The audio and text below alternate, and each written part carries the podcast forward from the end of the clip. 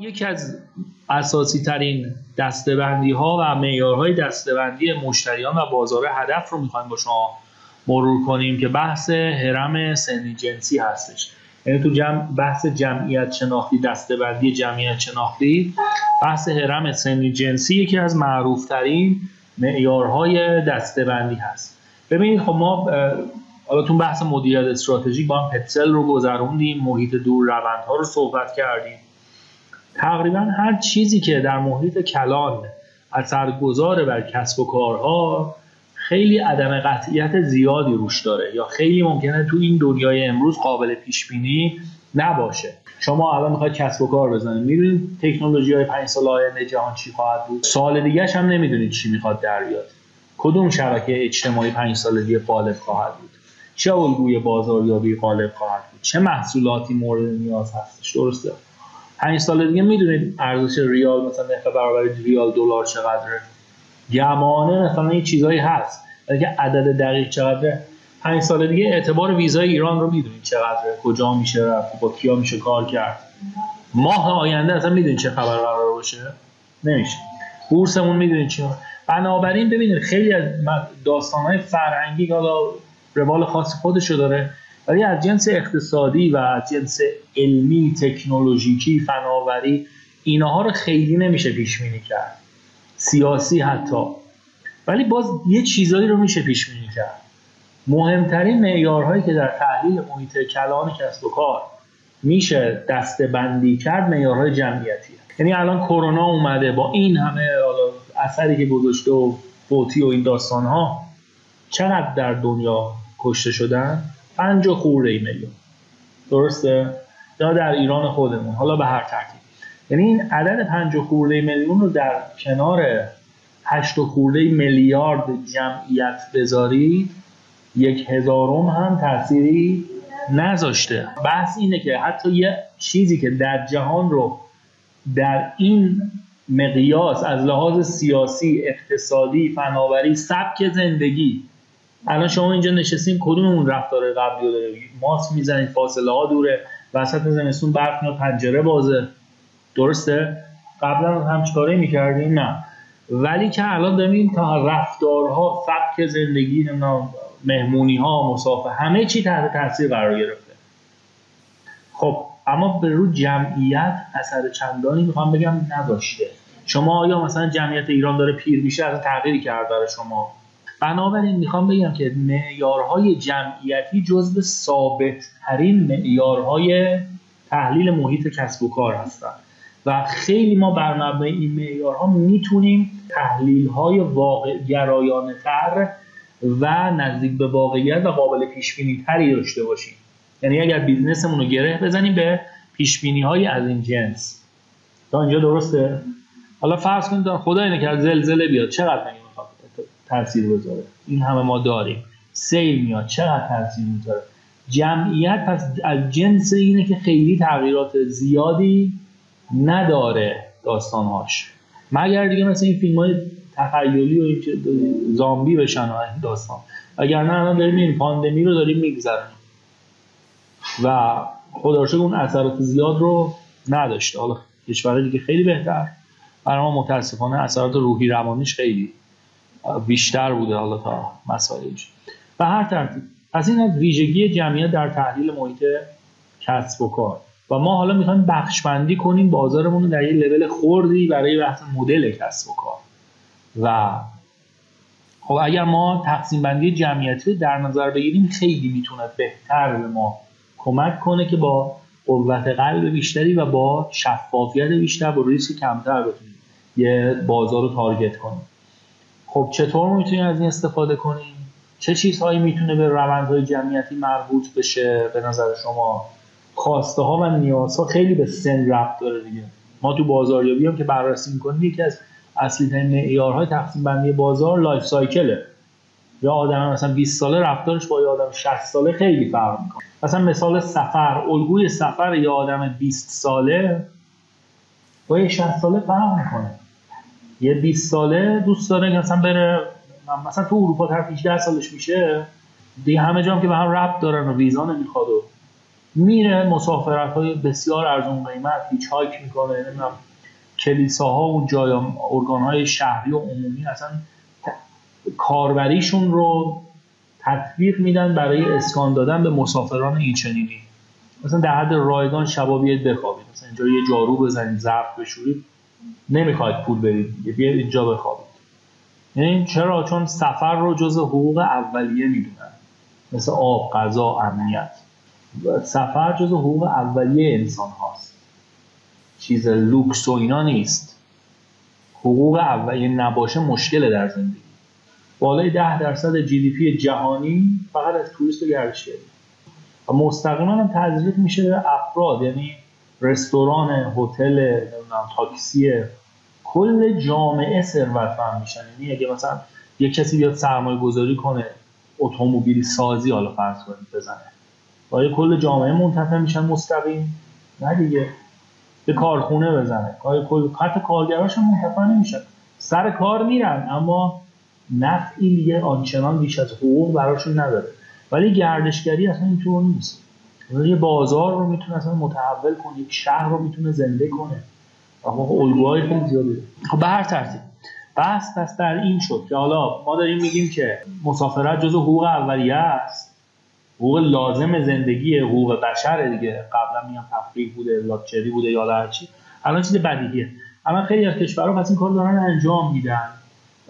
در قاره اروپا که همه چی نزدیک به همه طرف یه قطار میشنه مثلا صبح از پاریس میره از آمستر زور آمستردام از اون میره این قطارهای سری و سر دارن. اینا به راحتی طرف 18 سالش میشه 10 سالش تمام میشه میره برای خودش میگرده و این بر اون بر قشنگ تجربه می‌کنه و بعدم به راحتی سال چندین مسافرت خوب میره. اما مثلا یه 65 ساله که بازنشست شده جنس سفرش قرار اینجوری باشه بره مثلا توی کلیسا بخوابه و هیچ کنه اینا.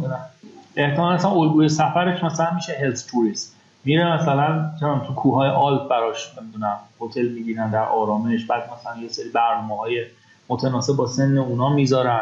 یا مثلا از اروپا بلند میشه میره نیوزیلند. میره مثلا یک جزیره یک داستان. ببین مود الگوی فهم سفر سفره ولی شرایط سن الگوی این سفر رو متفاوت می‌کنه خواسته ها رو متفاوت می‌کنه و بنابراین ممکنه اگه دو تا کسب و کار دو تا business model در صنعت گردشگری هستن با توجه به اینکه کدوم یکی کدوم بازار رو target کردن اصلا کل زنجیره ارزش و تامین و خدماتی که دارن متفاوت باشه. پس داستان سن و سال اینطوری اثر گذاره. حالا ما الان جمعیتمون 80 خورده میلیونه. هرم سنی جنسی رو بذارید براتون توضیح بدم. شما اگر نگاه کنید این محور عمودی سن هسته و محور افقی هم که به دو قسمت تقسیم میشه جنس هستش خانوم ها و آقایون. صورتی کدومه؟ طبیعتا. اوکی.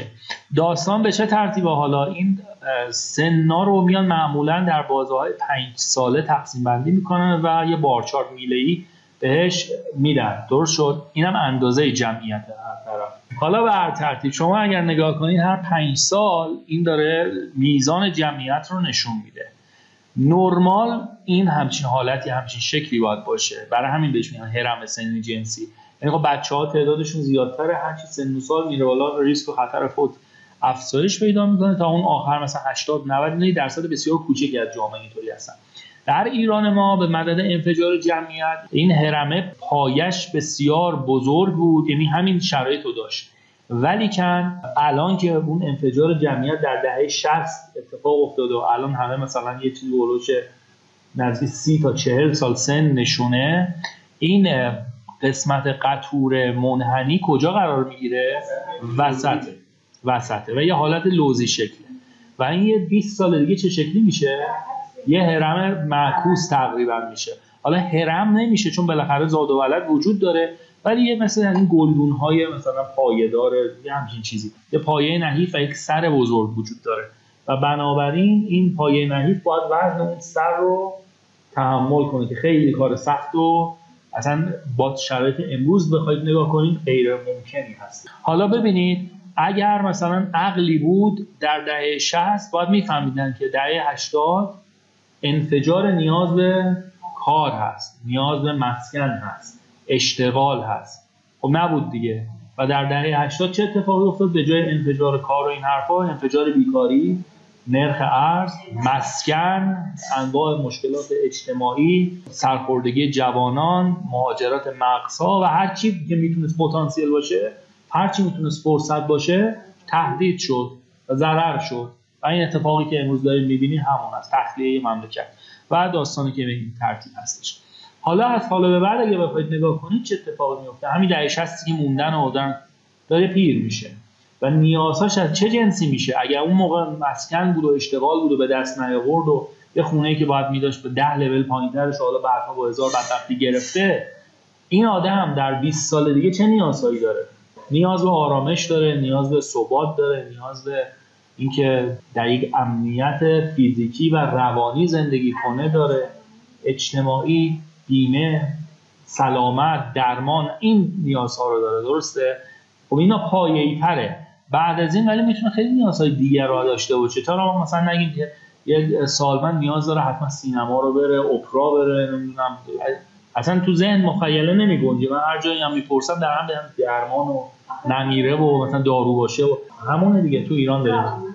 قرار نیست اتفاقی بیفته از در محیط کلان ولی کسب و کارهای هوشمند می‌تونن از الان برنامه ریزی برای اون زمانها داشته باشن. یعنی الان شما نگاه کنید یه ترسی در دهه 60 وجود داره چون به هر اون امنیت رو نداره دیده شرایط رو به چه ترتیبه. الان شما نگاه کنید ممکنه خیلی آدم تو دهه 60 می‌بینن واقعا ترند سلامت رو دنبال می‌کنن.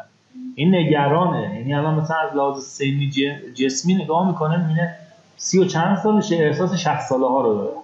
یه وای به حالی که من اون سن و سال برسم الان به اندازه مادر پدرم کمردرد و گردن درد و این داستانا رو دارم. الگوی زندگیمون همش پای کامپیوتر تحرک نیست و داستانای هر پدیده جنبه های مختلف داریم در اینکه چه زاویه شما بهش نگاه بکنید. این می‌تونه تهدید باشه در نگاه کلام با, با سیستم مدیریت فعلی قطعا تهدیده. ولی می‌تونه فرصت هم باشه. کما اینکه مگه همین جوانان فرصت نبودن. بزرگترین نیروی جوان جهان رو ما داشتیم این فرصت از این بهتر؟ اقتصاد می‌تونست عجیب غریب شکوفا بشه. همه مشتاق کار همه مشتاق تلاش همه داره انگیزه. چی شد الان؟ بنابراین این پدیده خونساز خودش. فرصت و تهدید بودنش بسته به اون ابزار و نگاهی هستش که ما داریم به موضوع نگاه می‌کنیم. شما قطعا بخواید با نگاه فعلی نگاه کنید قضیه تهدیده. الان شما نگاه کنید چند نفر بازنشسته ما داریم در 6 7 میلیون ما بازنشسته داریم. جمعیت شاغل ما چند نفر بر اساس تعریف های اقتصادی 40 خورده میلیون نفر باید شاغل باشن. یعنی اینا حق بیمه پرداخت می‌کنن و این حق بیمه یه مقداری برای آینده خودشونه. بقیه رو چیکار می‌کنن؟ به حقوق بازنشستگاه. الان وضع بازنشستگاه خوبه به نظر چرا افتضاحه؟ و یعنی الان 40 خورده میلیون 40 خورده میلیون نمی‌تونن پول 6 7 میلیون رو بدن در حدی که بتونن زندگی کنن. حالا فرض کنید با این وضعیت جمعیت که الان فرزند آوری اینجوریه و اوضاع اینطوری و اصلا کسی نمی‌خواد بچه دار بشه و همه خانواده ها بود خانوار کاهش پیدا کرده تک فرزندی هستن و غیره فرض کنید در 20 سال آینده این 40 میلیون می‌رسن به وضعیت بازنشستگی تامین اجتماعی کلا هم قرار 20 میلیون آدم اینا رو جمع کنن. یعنی الان 40 میلیون 6 میلیون رو نتونستن جمع. حالا اون موقع 20 میلیون می‌خوان 40 میلیون رو جمع کنن. چند برابر میشه؟ یه نسبت مثلا 14 برابر میشه. 40 میلیون 40 میلیون به 6 میلیون چند برابره؟ 6 و نیم برابر. این ورم 20 میلیون به 40 دو برابر یعنی میشه 13 برابر. این 13 برابر قراره تو این رو این نظام تامین اجتماعی فشار بیاد و بتونه موفق باشه. این می‌تونه این چیزی که الان دارید می‌بینید؟ طبیعتا. ولی حالا ما داریم همش از تو مدل کسب و کار از هوش مصنوعی و چیزا صحبت کردیم. اینا می‌تونن فرصت باشن. اینا می‌تونن کارایی رو انجام بدن که تغییرات اساسی ایجاد بشه. حتی اول درس مدل کسب و کار ما راجع به تکینگی صحبت کردیم. آی ری کورزویل داشت می‌گفت هوش مصنوعی. از هوش انسانی جلو می‌زنه و بعد مثلا هر لحظه علم دو برابر. یعنی ما الان اگه راجع 20 سال دیگه صحبت می‌کنیم راجع این فضا صحبت می‌کنیم. نه این ادارات در داغونه دفترچه تامین فلان و بهمان. درسته؟ تو این فضا آیا شانس این وجود داره که شرایط تغییر کنه؟ قطعا. قطعا. کی این شرایط تغییر میده؟ آدم ها کارآفرینان اشخاص نه سازمان ها و نهادها و بقیه درست شد؟ اینا باید بتونن این شرایط رو وارد کنن استفاده کنن جاری کنن تو جامعه. این زمانی که بازاری به یک بلوغی برسه یک اتفاقاتی میفته. حالا برای ما موانع بسیار زیاده ولی بالاخره شکل می‌گیره. دیرتر باشه میشه. کمتر باشه با کیفیت کمتر باشه. ولی باز به یه سمت و سوی میره. بنابراین امید همواره هست. ولی خب با این فرمون نمیشه. همچین انتظاری داشت. ولی الان با در نظر رو ما می‌خوایم یه business بزنیم. با توجه به ترند سلامت با توجه به اقتصاد چرخشی فرض کنیم سیرکولار اکانومی من این مثال براتون بزنم نمی‌دونم دیدید یا نه. استارباکس قهوه است دیگه. گونی هایی که باش قهوه میاره رو کت درست می‌کنه لباس درست می‌کنه. کتش هم مثلا 400 دلار 500 دلاره. گونی قهوه است. که باید چیکار کنه؟ بنز دور. کت می‌کنه 400 دلار 500 دلار با مالیات می‌کنه ما به همچین چیزی میگیم سیرکولار اکانومی یعنی اقتصاد چرخشی. یعنی سعی کنید تا جای ممکن از مواد رو بازیافت کنی از بازیافت مواد استفاده دیگه ای داشته باشی. یا شما نگاه کنید مثلا ما کلی شما مال شمال غرب دیگه.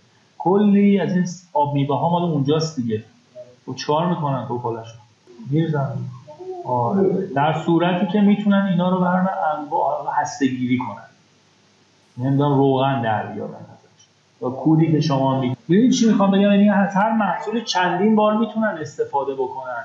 و این حالا میره به سمت این های توسعه پایدار و استفاده بهتر از منابع و مسائل اینطوری. حالا شما دارید با این نگاه با این روندها به آینده نگاه می‌کنید به 20 سال آینده.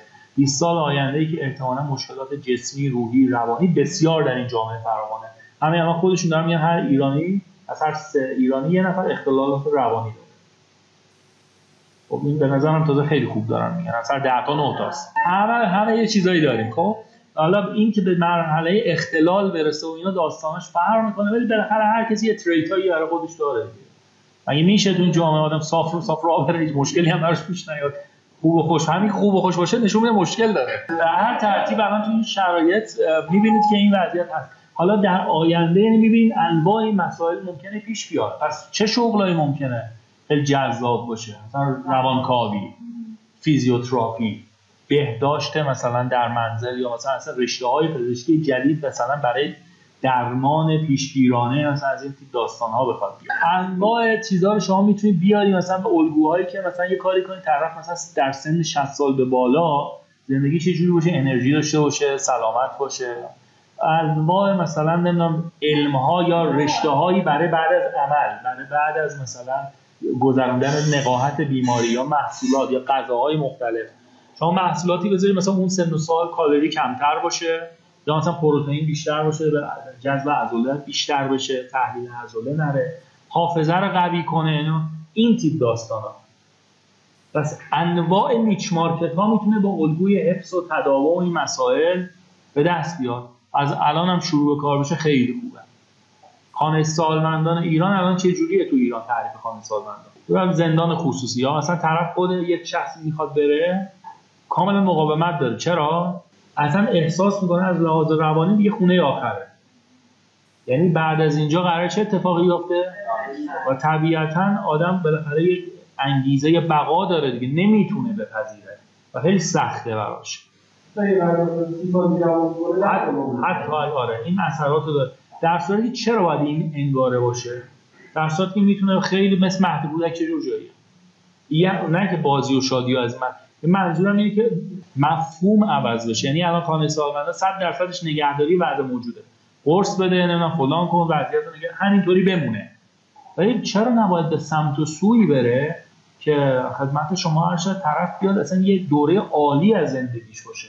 همه جا دارن میگن 70 سالگی اوج خرده. چرا الان شما می‌بینید طرف از یه سی و چند سالگی مرد کلا تعطیله اینجا؟ یعنی شما یه نگاهی بندازید جوانای خودمون رو نگاه کنید. همه ناله. از 20 و چند سال رد می‌کنه ناله. ناله ناله این چه وضعیه؟ درسته؟ تو اون ور دنیا تو آمریکا طرف 78 سالشه کمپین ریاست جمهوری میره و برنده میشه. من حالا هیچ چیز کار به انگیزه کار دارم.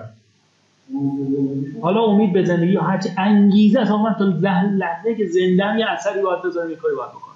اینجا رو نگاه می‌کنید هر سی سالشه حالا کمتر بیشتر کلا ناامید از همین الان نیلیست رو زده و پوچی رو زده و دیگه بهانه هم میاره و این چرا اصلا تو ایرانی ها نهادی هست این داستان ها هر کاری بکنی قرب توش هست. معنا بنتن داستانی که باید وجود داشته باشه معنا وجود نداشته باشه در بهترین شرایط آدم نمی‌تونه اون برداشت لازم رو داشته باشه. پوچی از نبود معناست نه از نبود امکانات یا شرایط یا هر چیزی. مثلا پاسخ این که زندگی یعنی چی یا در زندگی چه باید کرد پاسخی نیست که کسی به شما بده. شما باید به زندگی بدید. ویکتور هوگو میگه جهنم خردمندان بهتر از بهشت ابلهانه. خرد اصالت داره و شادی و داستان. محیط خیلی اثر گذاره ولی فردیه. خودت باید بسیدی شخصی می‌بینید در سختترین شرایط انگیزه رو داره تلاش می‌کنه شخص در ناز و نعمت مشکل داره دیگه. در همه زندگی میدوه آخرش هیچ چیز. غیر چهار تا ابزار و وسیله که تهیه کرد زندگی هم داستانش ساختن خود آدمه نه جمع کردن. بنابراین همه چی هم داره ولی باز احساسه رو اون طوری غنی بودنه رو نداره. یه خیلی معمولی داره زندگی ولی احساس زندگی کردن داره. قشنگ احساس زنده بودن داره. درگیر زندگیه. درگیر جریانات زندگی. زندگی می‌کنه. خیلی ما زندگی نمی‌کنیم. میریم موقع کار فکر اصلا در لحظه نیستیم.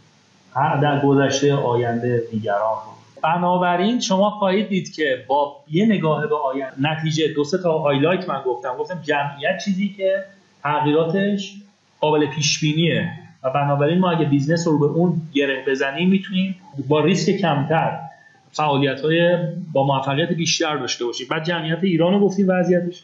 به چه ترتیب می‌تونه باشه و چه انگاره های الان پس می‌تونه مناسب باشه برای این جمعیت. حالا شما در نظر بگیرید وقتی که دو سه تا آیتم رو کنار هم قرار می‌دید. مثلا فرض کنید جمعیت رو الان در کنار وضع اقتصادی در کنار خدمت شما هر شود. مثلا بعد خانوار و مسائل اینطوری قرار می‌دید الان بعد خانوار در کشور ما داره کم میشه یا زیاد میشه؟ کم میشه. یعنی قبلا مثلا یه خانم آقا بودن 18 تا بچه. بعد الان شده یه خانم آقا یه دونه بچه یا نصف بچه یا هست نیست. بنابراین شما نگاه کنید بعد خانوار کم میشه. از طرف دیگه میانگین مثلا مساحت مسکونی در کشور در دهه 60 ممکن بود 100 خورده متر باشه. یعنی خونه های مسکونی یه قواره ها بزرگ و زمین 500 متری 20 متری به انواع کارمندا می‌دادن. الان بوده مثلا الان میدیم بیشتر معاملات ملک آپارتمان در تهران زیر 50 60 متر. درسته؟ یعنی اینا بیشترین خواستاره چرا آدما دوست دارن مثلا جمع جور بشه کمتر گردگیری کنن؟ ترند اینه یا پول ندارن؟ پول ندارن. بنابراین خدمت شما هر شود که اینو شما می‌ذارید بود خانوار کوچیک شده. جمعیت جوان این وضعیت از لحاظ اقتصادی هم دارید می‌بینید که مقیاس کوچیک شده. باز گام بعدی. چند درصد اجاره نشینن؟ چند درصد؟ مالکن. در تهران میگن نزدیک چهل خورده درصد اجاره است. ملکا یعنی هر چند سال یا هر سال باید عوض کنه. حالا فرض کنید این ملک معمولا اجاره اگر هست این ملک های خورده خورده اجاره است. یا مثلا یه آپارتمان 160 متریه خورده خورده ها اجاره. چون اگه توان مالی بود می‌خرید درسته؟ حالا ممکنه یه عده مثلا بکشه رهنی بکنه یه جایی که مثلا بگه من اینجا تو این منطقه و این داستان ولی نخره. اونو کار نداره ولی اگر توان اقتصادی باشه می‌خره قبل. حالا اجاره داستان. بنابراین شما اگر در نظر این سه چهار تا آیتم رو کنار هم بذارید خونه کوچیک شده بعد خانوار کوچیک شده اجاره نشین هست توان اقتصادی هم نیست متری هم سی و خورده میلیون قیمت مسکنه. پنج سال آینده شما چی می‌بینید؟ الان کاسبید می‌خواد یه مثلا تخصصتون رو کار ندارم. فرض کنید وارد هر بازاری بشید ابزار آدم تخصص پول دارید. با این چهار پنج تا چیزی که قطعیه. من نه به تکنولوژی حرفی زدم نه از سیاست گفتم نه هیچی نگفتم. قطعی ترین چیزا که مربوط به جمعیت رو گفتم. ولی دو اقتصاد. با این فضا 5 سال 10 سال آینده چه بیزینس هایی بیشتر از همه می‌تونه براش خواستگاه وجود داشته حالا انگارهای شهریشون کار ندارم که این خیلی افتضاح خونه های بغل اتوبان و چقدر صدمه جسمی می‌زنه مثلا چه ارتباط با آلزایمر حتی داره این آلودگی صوتی و تصویری و اینا همش به کنار. ولی حرف درسته. کلیتش. شما اگر نگاه بکنی ما الان تو کل مسکن های ایرانی پرتی فضا خیلی داریم. یعنی می‌بینید که حتی یه خونه 80 متری 90 متری 100 متری هم آدم احساس ما کمه. 100 خورده متری هم باز احساس می‌کنه کمه. درست چون اصلا درست نیست نقشه ها کار کرده فعالیت ها. ولی شما اگر نگاه کنید مثلا هنگ کنگ بالاترین تراکم مسکونی در جهان رو داره. یه شهر فسقلی مجزا و مرکز مالی بوده انگلیسی ها خیلی مدت ها داشتن و داستان اینجوری که بسیار هم گرونه. اونا هم اونجا همش همین حدود 20 خورده متر 30 متر 40 متر. نگاه کنید به شدت هوشمنده همه چی تو دیوار تغییر میشه. تحت مبل تلویزیون یه از سقف میاد میز نارخوری میشه یه از تو دیوار میاد مثلا درسته؟ یعنی اومدن از انگاره های کوچک سازی و مینیمال استفاده می‌کنن و به جای دیزاین و این داستان ها میان رو کار کرد خب این می‌تونه انگاره باشه. الان تو خونه ایرانی هم مثلا می‌بینی یه بوفه گذاشته نصف اتاق گرفته. قاشق و بشقاب و یعنی وقتی ملک داره کوچیک میشه دیگه این داستان ها معنا نداره. وقتی طرف توان نداره دیگه این معنا نداره این دار هرچند همون حالت ایدالش هم معنا نداشت این کار ولی بر ترتیب داره به این سمت و سو میره. یعنی یه کسب و کاری که یه سری کار آسان آسان تاشو آسان بازشو کوچک. ارائه میدن می‌تونه خیلی موفق باشه. یا اصلا ترکیب کنن معماری رو با آیتی و خونه ها رو هوشمند کنن. یا ترکیب کنن معماری رو با یه ارگونومی و لوازم منزل رو کاری بکنن که به بدن آسیب نرسونه. یا مثلا شما الان آلودگی هوای تهران رو می‌بینید. هر سال میگم دعا کنید باد بیاد بارون بیاد. به نظر شما این آلودگی هوا قرار با این وضعیت از بین بره؟ در چند سال آینده با این ماشین و با این جمعیت؟ پس یه کار هوشمندانه می‌تونه باشه من وارد مثلا یه فضایی بشم و تهویه هوای خونه ها رو در نظر بگیرم. من کشاورزی رو وارد خونه ها می‌کنم. چند تا انگاره با هم جمع میشه. سلامتی هست توش. چند نفر شما طبیعت می‌بینید؟ اصلا نداریم. طبیعت کجا داریم؟ تو این شهر طبیعت کجا داریم؟ درسته؟ و چیکار می‌کنید راهکارش؟ گل و گلدون و این چیزا مردم میگن تو درسته؟ یه مقدار پیوند با طبیعت و آرامش این حرفا. حالا شما می‌تونید هدفمند بذاری یعنی مثلا یه باکسایی تعریف کنیم. حالا خدا رحمتش کنه دانشجویی داشتیم. کرونا هم گرفت فوت کرد. ایده ایشون بود آره. کشاورزی خانگی بود و اینکه مثلا کشاورزی بدون خاک استندهایی رو در حد مثلا یک متر در عرض در طول یک متر مثلا عرض 20 سان داشته باشن تا سقف گوشه خونه بره بالا. مایه محلولی باشه. حالا ایشون ارشدشون هم تو همین زمین ها بود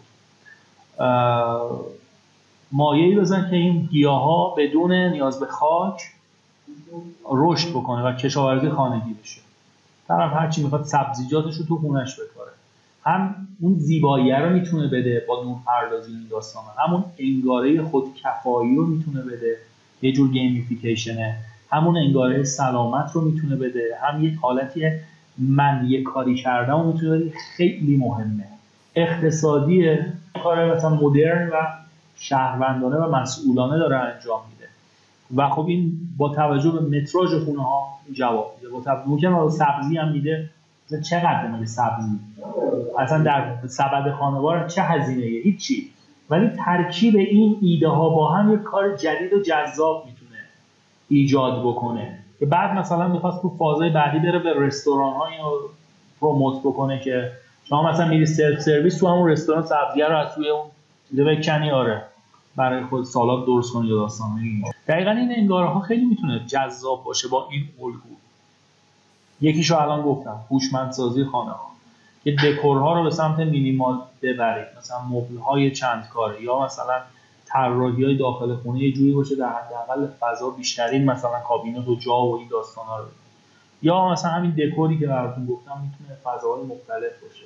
یا مثلا انگارهایی که شخص در خونه بتونه کارهای صنعتی نجاری کنه و به کار بندازه. یعنی یه میز کار بده مثلا چه می‌دونم یک در مثلا 50 سان در حالا یه ارتفاع تا سقف این یه میز کار باشه. طرف یه کارگاه نجاری مثلا سیمتری و دیسمتری و بتونه تو همچین ابعادی بیاره همه چی تو کشو و همه ابزارا ولی مرتب اینو باکسی بفروشه. یعنی یه حالتی بشه این طرف بیاد یه همچین چیزی تو خونش اینستال کنه بذاره و در همون مثلا یه وجب جا بتونه مثلا صنایع دستی تولید کنه بفروشه. چرا؟ الان مثلا چقدر داریم تو اینستاگرام نقاشی می‌کنه میفروشه. یعنی از لول شال و روسری خریدن و کیف خریدن و فروختن رد کرده. ای که تولید کنندن دارن وارد این فضا میشن و اختصاصی سفارش می‌گیرن و اختصاصی تمرین خب این می‌تونه دقیقا برای یه متراژ کوچیک همچین ایده ای باشه.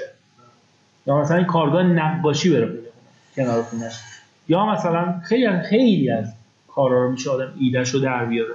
تولید محتوا در مثلا یه متر مربع. تمام ابزارات رو شما پکیج می‌کنی میدی آره با سیدی آموزشی مثلا پشتیبانی همه این تیپ داستان ها. پس این می‌تونه انگاره باشه. خیلی از این داستان ها می‌تونه اینجوری باشه. گرایش فست فود و بیرون خوری غذا الان حاصل همین جمعیته. حاصل همین جمعیت بزنید چیزای دیگه هست. یعنی نبود تفریح های موازی و فضای اینا زمان و این داستان همه چی همه چی یعنی دست به دست هم داده. یعنی بعد شام خیلی ممکنه خیلی وقت رفتی به زمان نداشته باشه. حسش نیست یا تفریحه یا حالا هر مسئله ای از این جنس. بنابراین حاصل این جمعیت است. این جمعیت ساپورت کننده خیلی از کارها می‌تونه باشه. در گذشته ما در اقتصاد مالی میگیم که انسان دو تا نقش می‌تونه داشته باشه. تولید کننده و مصرف کننده دیگه. بنابراین جمعیت در یک کشور می‌تونست خیلی خیلی خیلی نقش قدرت مولد داشته باشه. یعنی می‌گفتن جمعیت این کشور بیشتره. برنامه چه کارگر بیشتری داره نیروی بیشتری داره. تو انگاره های عصر کشاورزی اینا با هم صحبت می‌کردیم دیگه درسته؟ حالا با توجه به رشد هوش مصنوعی و نم کارخانه های هوشمند و این تیپ داستان ها آیا مگه لازمه این همه آدم کار کنن که یه چیزی تولید بشه؟ مثلا میگن اول تا آخر کارخانه اتومبیل ده نفر. همش رباته. با اینترنت اشیا به هم وصلن. یه دو نفر دارن نظارت می‌کنن. بنابراین قبلا در گذشته هزار نفر کار می‌کردن یه نفر بخوره. الان دو نفر کار می‌کنن هزار نفر می‌تونن راحت بخورن. و به این سمت داره میره. یعنی پیش بینی اصلا اینه که در آینده بزرگترین دغدغه انسان فراغته. یعنی اصلا به جای می‌رسه. قدرت اقتصادی که اصلا دولت ها می‌تونن پول به مردم بدن از کسی کاری نکنه. هوش مصنوعی بحث رباتیک بحث حالا کسب و کارهای آینده خیلی دیگه نیاز به انسان ندارن. بنابراین اون جنبه تولید انسان که در گذشته بود هی داره کمتر و کمتر و کمتر میشه. چه جنبه زیاد و زیادتر میشه؟ فقط مصرفش. گفتیم دو تا نقش داشت دیگه در اقتصاد کلاسیک تولید کننده مصرف کننده. 8 ساعت کار می‌کنه یه حقوق می‌گیره یه چیزی هم می‌خرید می‌خورد که نمیده ولی الان این 8 ساعت کمتر میشه کمتر میشه کمتر میشه. حتی می‌تونه به سمت فراغت کامل بره. ولی از اون چی می‌خواد؟ هزار تا لباس. ده هزار تا کفش. سالی 6 تا گوشی موبایل ماشین. یعنی به سمت مصرفگرایی میره حالا این خوب نیست. و حتی نیاز باید باشه. ولی بحث اینه که به هر ترتیب تنوع مصرف داره افزایش پیدا می‌کنه. این تنوع مصرف هم مصرف رو هم تکنولوژی می‌تونه جور انسان رو بکشه و نیچ مارکت های مختلف رو براش برنامه داشته باشه. همچین چیزایی در آینده قرار بیاد. با این شرایط جمعیتی چه می‌کنید برای کسب و کارتون چه چیزی امروز می‌زنید که 20 سال دیگه می‌گفتید ای کاش 20 سال پیش چه کاری می‌کردم؟ به این چیزا باید فکر کرد نیچ مارکت ها رو در آورد.